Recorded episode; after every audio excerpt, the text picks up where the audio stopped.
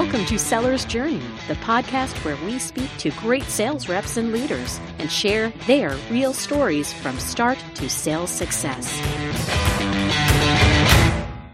Hi, everybody. I'm Joseph Fung, and today we're speaking with Nick Maldonado. Nick is a sales manager at Communication Zone, a TELUS dealer of business and corporate solutions.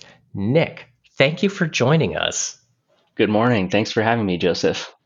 Uh, I'm really excited about this conversation today because uh, not only has a, a trusted kind of friend and partner introduced us, uh, but uh, I didn't get to share this before, but I also spent some time overseas uh, teaching English. And so uh, I feel like there's a, a bit of affinity to your story. So I'm really eager to hear more. Awesome. Whereabouts were you? Um, I was in China, uh, definitely not the same part of the world as you, uh, but that time overseas uh, was definitely insightful for me. So I'm, I'm looking forward to hearing how it impacted your journey as well. Very life changing, that's for sure. Mm-hmm. Now, you mentioned how you're working at a, a dealer, you know, communication zone. Maybe you can help uh, our audience uh, a little bit with kind of your your elevator pitch. You know, what makes you and your firm different than you know other dealers or, or other service providers? Sure. So, as I'd say, in general, Communication Zone's been around for about 20 years. And for us, we're focused on providing the best corporate and business solutions, and that's both in terms of wireless, voice over IP, collaboration tools, and fleet solutions. But what makes us unique and different is we've really perfected a personal touch, and we have account managers that are experts in the products and what they do, and really making sure that what we provide to the customer is something we can support through and through, both during the sale and afterwards for the lifetime of the customer. I love how that uh, role of the sales group is so critical to the the offering. Uh, so I love that perspective. So thinking a little bit about your journey and your story, maybe you can start off a little bit. You know, where where'd you go to school? Where'd you grow up? So I actually grew up in downtown Toronto, and I say the real downtown. It was Sherbourne and the Esplanade, so right around the St. Lawrence Market. And I started going to an alternative school really called Downtown Alternative School. And the focus there was more on peacemaking and conflict resolution, which sounds kind of hokey when you say it out loud. But from an early age, it meant that when we had any sorts of conflicts, the usual playground scuffles and things you get between kids, we were actually trained to have the kids ourselves have the two people in the conflict and then we'd all sit in a diamond pattern or square and you'd have two other kids that acted as the mediators and it looking back now, I realize how important that was because it kind of set the stage for open communication and active listening right from elementary school. So I love that focus on the active listening and communications. Uh, that's such a great foundation for a fantastic sales career. Oh yeah, I mean, growing up, having to deal with all kinds of other conflicts, like you know, family and other friends. When I left that school in grade six, it's just something that I feel helped me to be a more effective communicator in all aspects of my life. So, I mean, fast forward to to high school, and I went to Rockway Mennonite Collegiate in Kitchener. So again, another school with, I'd say, more of a, um, a pacifist focus, or really focused on faith and in general on uh, living a good kind of life. Uh, me personally, I'm not religious, but I'd say I'm spiritual. So that whole part of the education just gave me, first of all, a higher academic standard, but also reinforced everything else I'd learned up to that point about proper communication and just being a good person. And then continuing into university, you spent a bit of time overseas as part of your university career, right? Yes. Uh, yeah, so I actually ended up, um, at the behest of a friend who encouraged me.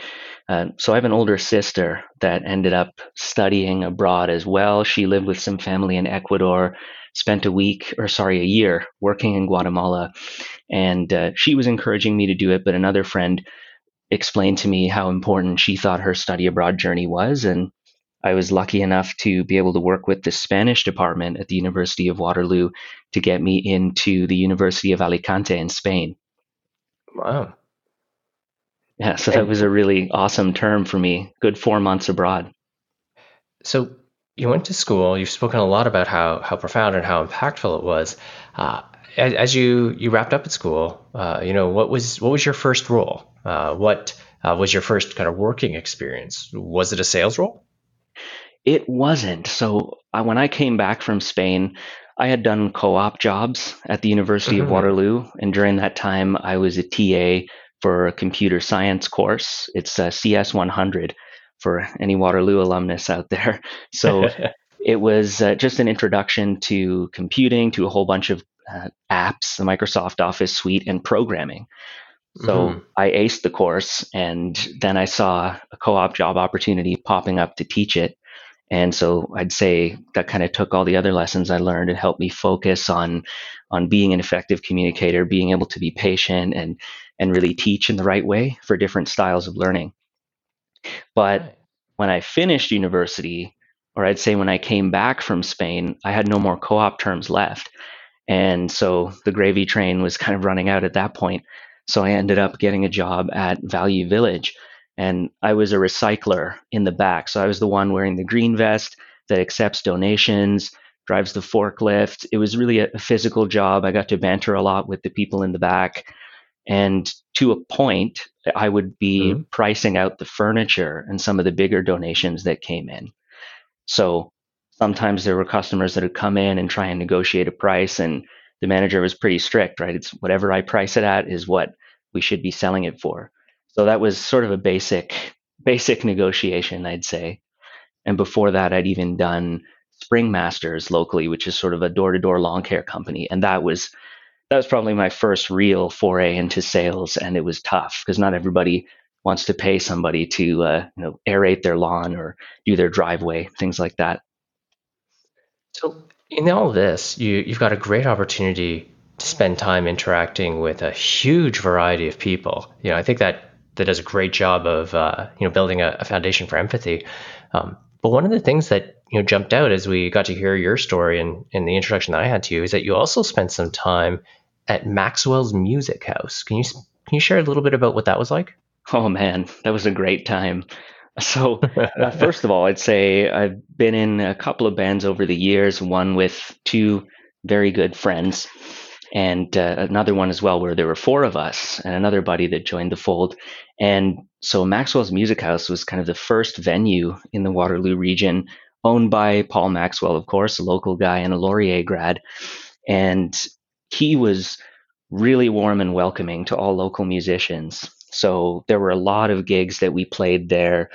Uh, we got a chance to rent out the space occasionally on weekends to rehearse. And Paul was just awesome. Like there's nobody better that would allow people that are interested in music or just creative expression to kind of explore. And I briefly did uh, do some bartending there. It was more, you know, three or four months or so just before he decided to move locations to where Dooly's used to be and where he is now, which is huge. So, I mean, aside from just having enjoying the the musical part of it myself as a musician gigging and meeting lots of other people in the music community, I got to spend some time behind the bar, which was you know an exercise in sales in and of itself. It was very fast paced. I got to talk with different people. Some people really like to talk and have a lot to say, and other people, you know, they just want to drink and don't want to banter. So I definitely got to interact with all different kinds. Nice. So here's the big question. These are all fantastic opportunities and you know really rich experiences. Your first real sales role, though, I think, was at a TELUS kind of retail location. Can you share about how that came to be and how, how you got into that role?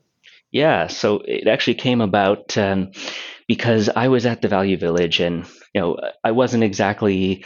Uh, I'd say I knew that I could be doing better for myself. I was just doing the recycler position. It was great because it kept me in shape, but I realized that you know, I've got a university degree. I've got a double major. I've got something on the wall with a gold seal that tells me I've achieved a certain standard for myself. And mm. there were quite a few times where people would come in to donate things and we'd talk. And on more than one occasion, somebody would tell me, You seem to speak very properly. You have a very good way with words and you seem to know what you're talking about and you seem smart. What are you doing here? And eventually, I thought to myself, like, maybe there's a point here. I'm I should probably start mm-hmm. looking at some options now that I've got a degree. I'm obviously qualified for something different. So I spent a few months kind of thinking about what I wanted to do. I did apply for some jobs that I didn't make the cut for. So I did a few interviews here and there. And I ended up dropping a whole bunch of resumes around the KW area. The last place that I dropped a resume at was a TELUS store. And it's funny because I was walking by with a friend and I just made a joke about how, oh, TELUS, you know, whatever, sure, I'll apply here. I like cell phones. I'd spent a lot of time in university actually rooting and installing custom software and charging people for it. So I obviously mm. knew the tech. Why not just apply just for the fun of it? And they were the first ones to call me back. So I ended up taking the interview. I liked the uh, manager that interviewed me, and I worked there for about a year and a half. So I got to apply a lot of the other conversational skills that I learned and my tech knowledge too. Now, the the kind of big shift though is now getting onto the more just the business side of things, uh, and your move over uh, to your current role at Communication Zone. You know, how did how did that opportunity come up, and you know, what was that transition like? I'd say that it was another result of some chance encounters and some feedback from people in the store. So I was consistently a high performer from a numbers perspective and really in terms of customer satisfaction. TELUS is really big on that. And one of the metrics that they judge all people in the stores by is customer experience. So I consistently exceeded you know, 130% of my goal in surveys and everything else. And my sales numbers were good on the retail floor. There were some folks that would come into the store just to buy a phone for their kids or for themselves that were actually ex TELUS employees on the business side. There were a couple of gentlemen that had come in and said the same thing that a few people at Value Village had told me was you seem to, to know what you're talking about and you seem to be a smart guy. Have you considered moving up to business sales? And at the time, I, I was well, how old was I? I guess it was about 24, 25. I was in three bands, three gigging active bands at the time. I was enjoying life and the job that I had was good. It was fun. It paid the bills and it got helped me exercise my nerd muscles a little bit. But um, there was one day that a gentleman came in and he needed something really simple. It was just a SIM card swap. And normally we'd be able to do that ourselves. But mm-hmm. when I mm-hmm. tried to get into the account, it said it was a corporate account and I didn't have access. So I had to call in. And there was about 10 minutes of hold time, and he and I were talking it turns out that he was an area sales manager for TELUS Business Solutions, and he just left the company. And he said to me the same thing as the others had said. It said, "How would you feel about maybe considering business side of things? Because you seem to know the TELUS products really well." And uh, I kind of laughed and I said, "Well, you know, you're not the first person to say that, but what do you mean?" That's when he told me who he was, and he suggested that if you want, I actually know the guy that's replacing me in my sales manager role. So why don't we fire wow. off and email him to him right now and see if we can score you an interview? My heart kind of skipped a beat and I realized that this is actually a guy that would have some influence. So I took him up on that. I love how you seized that opportunity. That is such a, a wicked, wicked chance. Now, thinking a little bit about that role, your new role, I do have one area I'd love to dig into because when Heather introduced us, she also mentioned a really interesting story about risk Uh-oh. and drama. Um, so, if, if you're comfortable with it, one, one of the things that always strikes me is we speak to sales professionals. And in many ways, the biggest and scariest things we need to deal with is our Zoom call dropping in the middle of a conversation. uh, but she's told me that your store, your local, your office was robbed. Can you share a bit about that? Oh man, so there were I guess there's two different occasions where the store that I work in has been robbed. One of them was on a weekend, nobody was there, so no no problems I guess other than the inventory and the cost, but nobody was hurt. But mm-hmm, actually this was this was earlier this year um, I want to say February, but I might have blocked it from my mind a little bit. Normally, by that time of day, because it was just before five o'clock, there would only be one person in the store. But um, that particular day, there were four employees there, including myself. And so we were all, three of us anyway, we were getting ready to pack up. And I remember being on the phone with a colleague. He was in our Etobicoke office, and you know, we were just chatting at the end of the day kind of debrief and talk about some opportunities and pricing and whatnot. And uh, it didn't really register to me what was happening at first because I, I heard someone come in, I heard some yelling, and I thought to myself, well, this is Brantford. I mean, we get people yell all the time in the store, so nothing unusual. But what kind of set it off was uh, one of my other colleagues was in the back. She turned and was walking towards the security cameras because she also heard the yelling. And I was on the phone, I was focused on something else. She dropped her drink and just bolted out the back of the store without saying a word. And as soon as she did that, I'm like, oh, uh, that's weird. And that's when I realized what was happening. And I just kind of told my colleague very quietly, because I had my headset on, I just told him, we're being robbed. Call the police. Wow. I gotta go. I gotta hang up the phone right now in case they see. So yeah, it was. They were in and out in three minutes. Uh, they actually didn't see me at first because I was behind a partition at my desk, but um, they did kind of rough up the other two employees that were at the front and you know it's a robbery. They had weapons. They were really aggressive. And at some point you know, i i wasn't sure what to do because they didn't know i was there. And i i couldn't exactly make a phone call because that would make noise and raise an alarm for them. Mm-hmm. eventually i kind of stood up after a couple of minutes and just put my hands up and said guys is there anything i can do to get you out of the store can i help you in any way. They uh, they didn't like that, but nothing happened. They just oh man, they told me to stand back. I did. I just kind of had to watch as they finished packing up the massive shipment that we received that day, and they left. So was everybody okay at the end?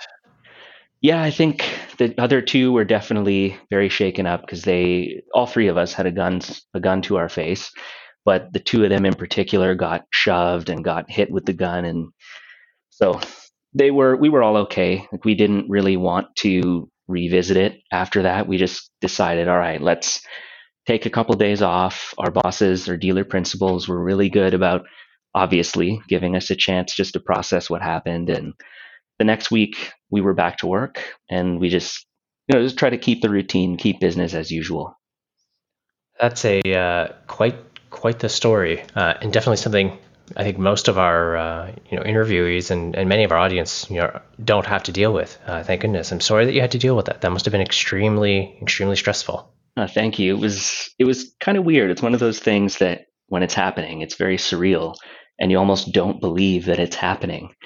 But then after the fact, I think it was. I came home. I I had, I had to go to the police station. I ate a sub. I told my roommate what happened, and then I even went to karaoke that night at the, at be at the museum downtown. I mean, I sang a song, I had a drink, I was just kind of keeping to myself, and I guess putting off processing what happened. And then when I got home and I got into bed, that's when it hit me, and I was like, "Oh my god!" so, what, fortunately, what an experience. Yeah, but I mean, fortunately, it, it, I took the next day off and just kind of kept to myself, played the guitar, I called my boss and just talked to her about it. But it was all good after a couple of days. It's just, again, one of those things that when it happens, you don't really realize the full gravity of something like that until afterwards. But fortunately, we're all uh, all rational adults and we can process it over time and and just get back to normal. So I, I bet all of all of this context makes it a lot easier to handle situations that would normally stress out a sales rep, like objections or or cranky customers. I imagine that puts things in perspective. Well, the good news is normally if we come up against objections, people aren't threatening us. But mm-hmm. uh, salespeople on the phone or even going door to door always have to face maybe folks that aren't so willing to uh, to see things from your side or don't even want to entertain a conversation. And people can be pretty rude when that happens, but you just have to roll with the punches. It's the best thing you can do. Nick, I have to say I'm so impressed with how kind of grounded you are and how calm you are speaking about a situation uh, that would have scared the scared the living crap out of me. So, you know, yeah, hats off to you. I'm really impressed. Uh, thank you. Um, I know I promised that I wouldn't you know keep you too long, and I really truly appreciate you opening up and sharing some of the the details of your your journey. Before I let you go, do you mind if we ask a couple of rapid fire questions? Go for it. Awesome. You've had a, a great, great variety of experiences, but specifically thinking about selling, uh, what's what's your favorite sales tool? I'd have to say it's my smartphone. because it's something I can demonstrate features on. I can use it for video calls. It's pretty much a full on communications hub and sales tool in and of itself. Nice. And what about your favorite movie? Probably Scott Pilgrim versus the World. Good choice. I like that. Nice. Uh, and when you were a kid, what did you want to grow up to be? Fireman. Definitely a fireman. Nice. Nick, this has been such a wonderful conversation. Thank you so much for your time. I appreciate you having me on, and thanks to you as well. I'm looking forward to our next conversation, and I hope you uh, stay safe and stay sane, and uh, we'll chat again soon. Likewise. Have a good afternoon. Ciao.